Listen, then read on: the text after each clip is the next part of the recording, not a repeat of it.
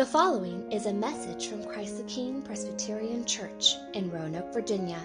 For more information about the ministry of Christ the King, please visit us at ctkroanoke.org.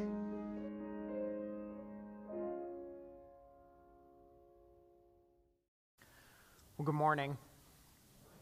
Good morning. Welcome to Christ the King. Uh, for those of you who don't know me, my name is Penny, and I'm the pastor here, and uh, it is great to be with you. And I do just want to reiterate uh, one of the announcements that was made earlier. Um, you know, sometimes we're on CTK time, and so we maybe don't always hear them or whatever, but um, we do have two, we have needs for two ushers at 6 o'clock on Christmas Eve. Um, so if you can help in that way, uh, man, woman, teen, adult, we, uh, we could definitely benefit from you uh, being able to help. Ushering's uh, really easy. You just hand out some bulletins, hand out some candles, and you get to help light the candles during Silent Night. I mean, that, that might be worth it right there. So, uh, so don't storm me after the service. Uh, uh, you can go ahead and contact Stacy in our church office, or one of our deacons would be happy to talk to you about. But we do need two more. So, well, this morning is the third week of Advent. And this is the season uh, that I'm sure most of us or know is the season when we focus our attention on the coming, on the birth and incarnation of our Lord Jesus. And in one sense, every Sunday we spend time focusing on Christ, right? If you've been with us for weeks, hopefully what you've noticed is that Jesus' name shows up in a lot of the things we do on Sundays, right? That he's his name's in our songs, his, more, his name is on our lips as we pray. He hopefully comes out in the sermon uh, every week. I'm pretty sure that happens. But, um, and, and so there's an appropriateness for us to, to talk about Jesus, to speak of him, to worship him, to adore him, because Jesus is the center not only of God's redemptive story, not just of the scriptures, but he is the center of the universe. He is the only person that we can say with integrity that the world revolves around Christ. Because it does. He is the center of the universe. He is the center of our lives. He is our life. And so it's appropriate we talk about him every week, but, but it's also appropriate that we talk about him during the season of Advent. And we focus our attention on his first coming, his birth, and his incarnation, because he is the most important person to have ever been born the most important person who has ever lived. And so this year, we've been focusing our attention on prophecies made in the book of Isaiah, this Old Testament book. And so if you have a Bible, I'd encourage you to turn to Isaiah chapter 11. If you don't have a Bible, there are Bibles in the chairs in front of you. And, and if you don't have a Bible, like you, you don't have one at home or in your possession, take that one. It is yours. We want you to have it. It is our gift. I say this all the time no one's going to stop you at the door. we, we want you to take that because the Bible is the most important word about the most important person that we could ever read of. So, Isaiah chapter 11. Let's follow along. The prophet Isaiah begins There shall come forth a shoot, excuse me, from the stump of Jesse, and a branch from his roots shall bear fruit. And the Spirit of the Lord shall rest upon him the Spirit of wisdom and understanding, the Spirit of counsel and might the spirit of knowledge and the fear of the Lord. And his delight shall be in the fear of the Lord. He shall not judge by what his eyes see or decide disputes by what his ears hear, but with righteousness he shall judge the poor and decide with equity for the meek of the earth. And he shall strike the earth with the rod of his mouth, and with the breath of his lips he shall kill the wicked. Righteousness shall be the belt of his waist, and faithfulness the belt of his loins. The wolf shall dwell with the lamb, and the leopard shall lie down with the young goat, and the calf and the lion and the fattened calf together, and a little child shall lead them. The cow and the bear shall graze, their young shall lie down together, and the lion shall eat straw like the ox. The nursing child shall play over the hole of the cobra, and the weaned child shall put his hand on the adder's den. It shall not hurt or destroy in all my holy mountain for the earth shall be full of the knowledge of the Lord as the waters cover the sea. In that day, the root of Jesse, who shall stand as a signal for the peoples, of him shall the nations inquire, and his resting place shall be glorious. Friends, this is the word of the Lord. Thanks be to God. Let me pray for us. Heavenly Father, we do thank you for your word, and we come to it acknowledging that Jesus, you are our life. There is no one more important than you. And so we pray that as we come to this passage, that you would help us to see you more clearly, that we would see you with eyes that, that are infatuated with our Savior. This one who has come, who has lived, who has died, who has risen again and is coming again. We pray, Lord, that we would see more of Christ. And we pray this in his name. Amen. So many of you know um, I have a great appreciation and joy for the HBO miniseries Band of Brothers. I've shared with y'all before how much I like it. This wonderful series that's based off of the same the book by the same with the same title by Stephen Ambrose. Band of Brothers. It it begins. It follows the 101st Airborne Easy Company through their exploits during World War II. It begins with their training in Camp Toccoa, Georgia. It follows them through D Day. It chronicles their efforts at Market Garden and the Battle of the Bulge and the taking of Hitler's Eagle's Nest. It's a wonderful story. It feels like Kat and I return to it at least every other year, and our kids are getting old enough, they're starting to watch it with us, and it's very fun. But, but my favorite episode in this series is an episode called Breaking Point. It's number seven. Easy Company has had a respite from the line. They've had a little bit of a rest from the fighting, from the battle.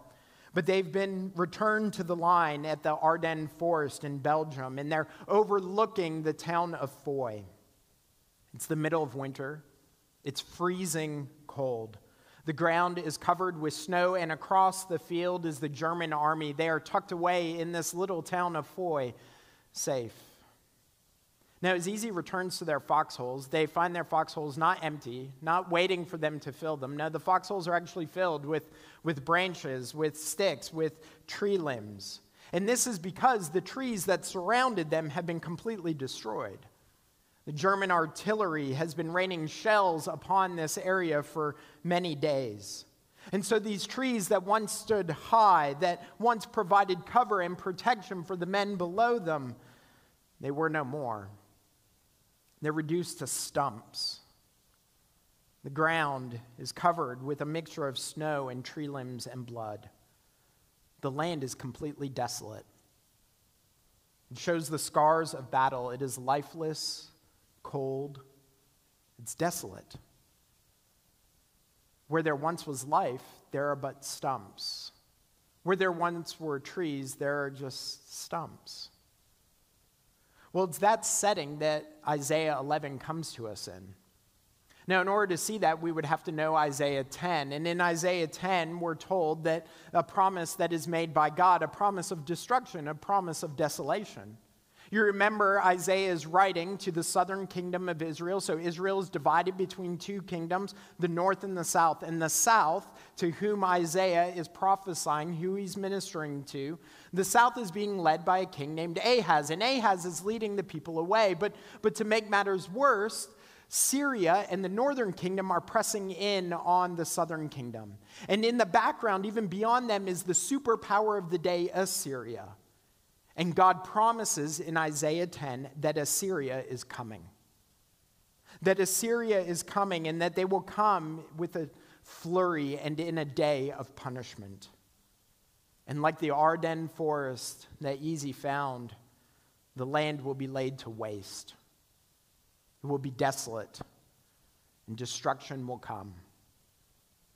That's what God promises in Isaiah 10. That's what the people have to look forward to in the coming years. But that's not all that he promises.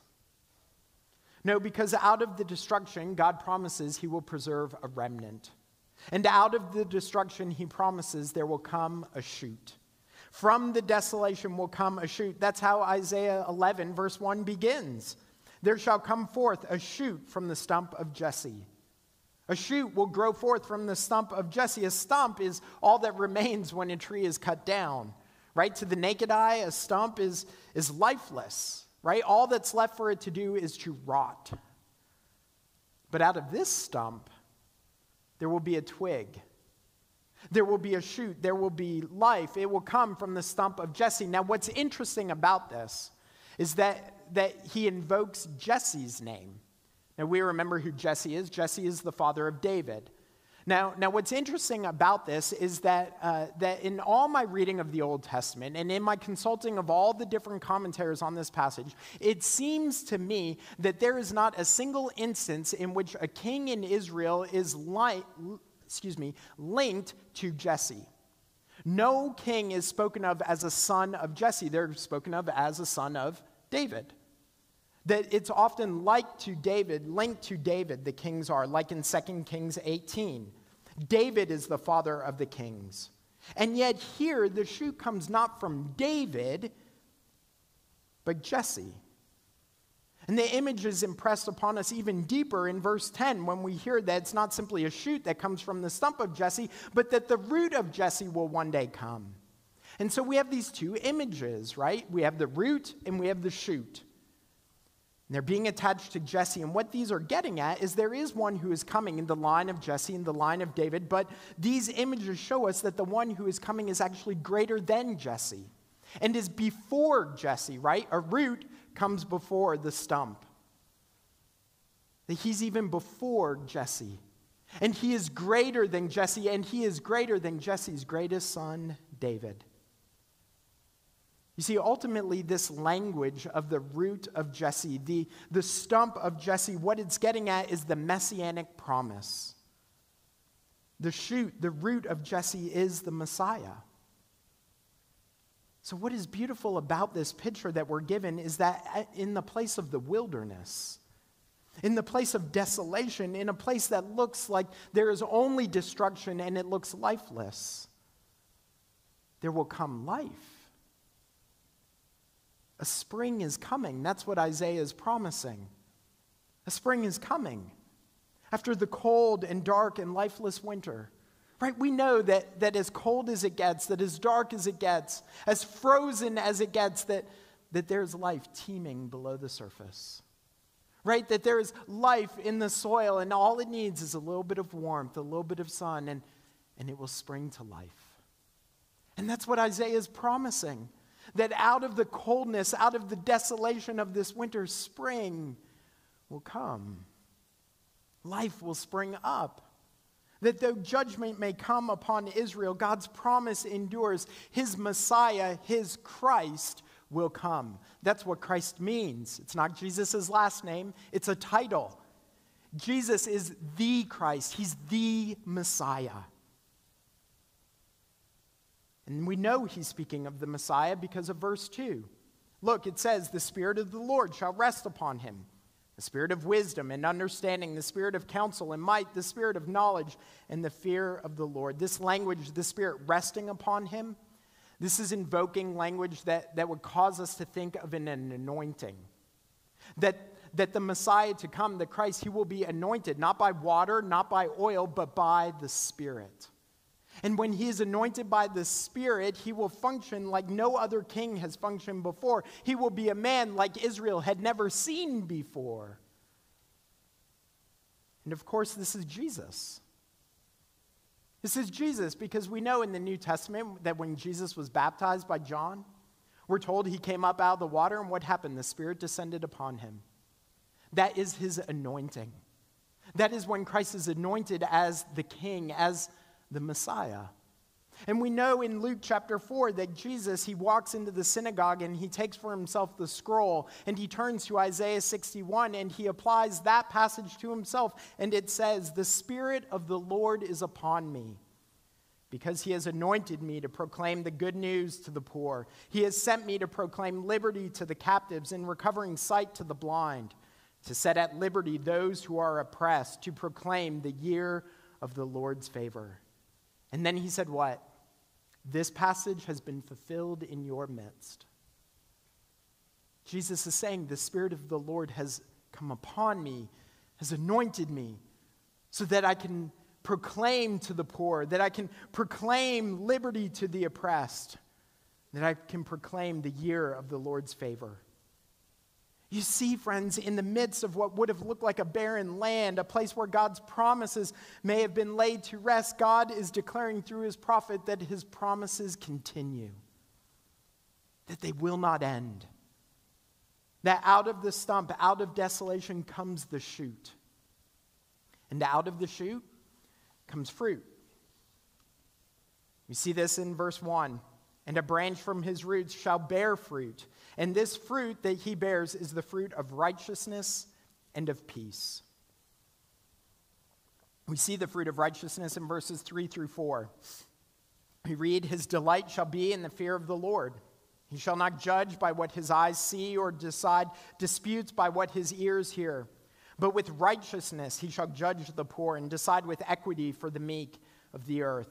And he shall strike the earth with the rod of his mouth, and with the breath of his lips he shall kill the wicked. Righteousness shall be the belt of his waist, and faithfulness the belt of his loins. He shall judge with righteousness.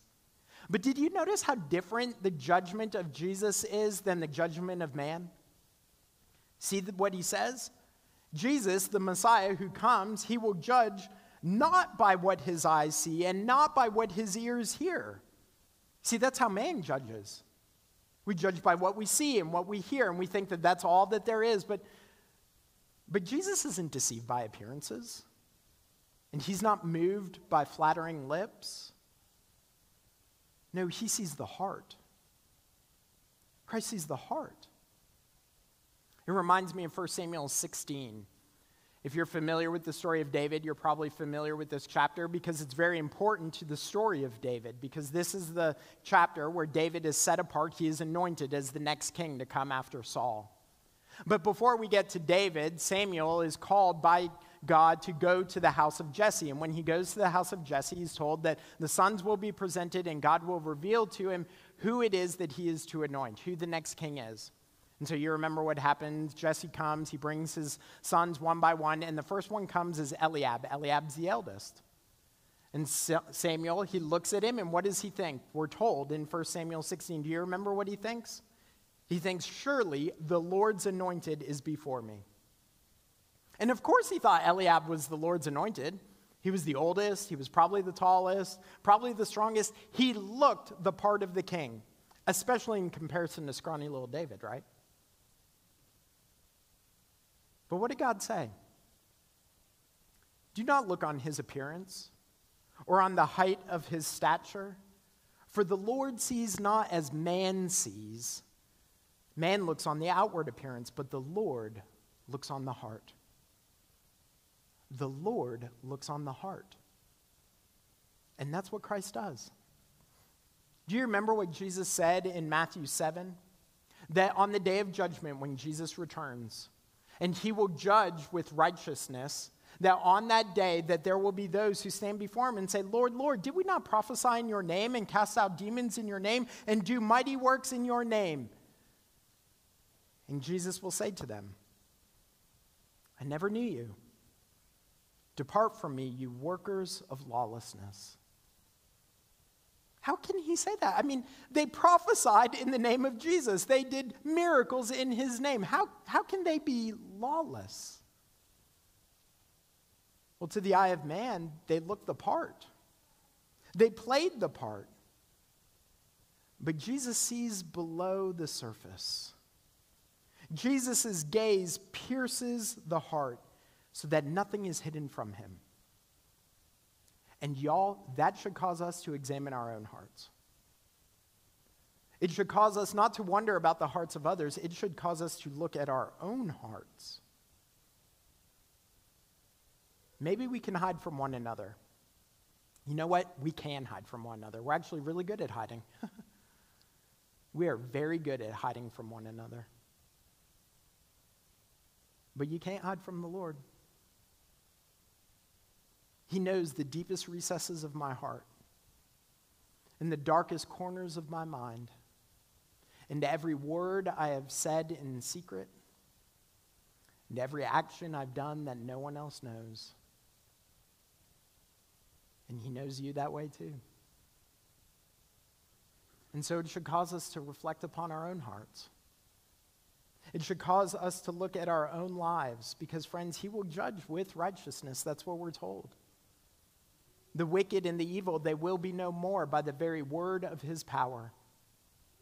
And wicked and evil, those aren't just the like murderers, those aren't just the, the, the stealers, right? The, the thieves. No, the wicked and the evil are any who reject Christ. And so we must look at our own hearts because the fruit of Christ, the fruit of his coming, the fruit of the shoot is righteousness. And he will judge with righteousness. But that's not the only fruit. The other fruit that he brings is the fruit of peace.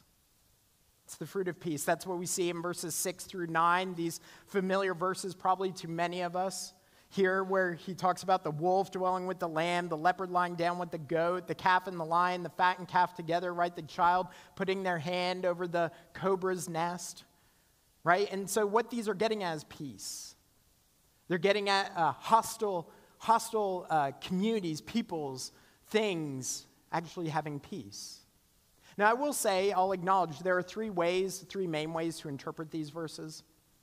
So the first way is to take it literally that when the Messiah comes, when he returns, that, um, that the lion will literally lay down with the lamb, that they'll like coexist together and like, you know, your, your infant can go ahead and stick its hand in the cobra's nest and it'll be okay. So we can take it literally. That's one way to take it.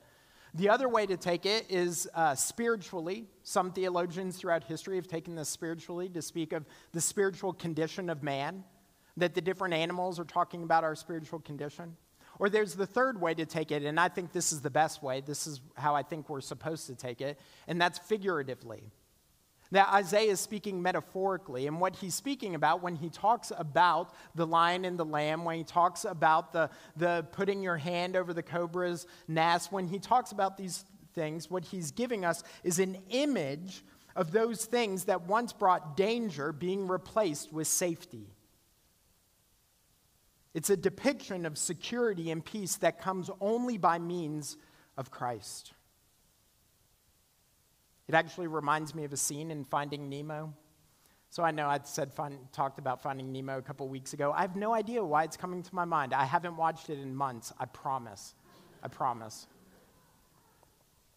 But in Finding Nemo, you remember there's not just uh, Marlin and Nemo and um, and Dory and the awesome sea turtles, there's also these three sharks. You remember the sharks?